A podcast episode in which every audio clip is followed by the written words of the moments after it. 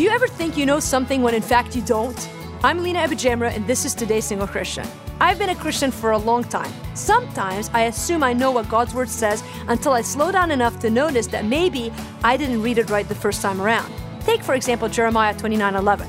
It's one of the most famous Bible verses in the whole book. I know the plans that I have for you, says the Lord. I've grabbed this verse and run with it in the past. But consider this when it comes to those plans that God is talking about, they're His plans for me, not my plans for me. Too many times I've approached this verse with frustration, wondering why God is not accomplishing His plans for me when all I've really been is frustrated that God is not accomplishing my plans for me. Maybe it's time we read God's Word without our own personal biases. Maybe it's time we actually let go of what we want and surrender to what God has in mind for us.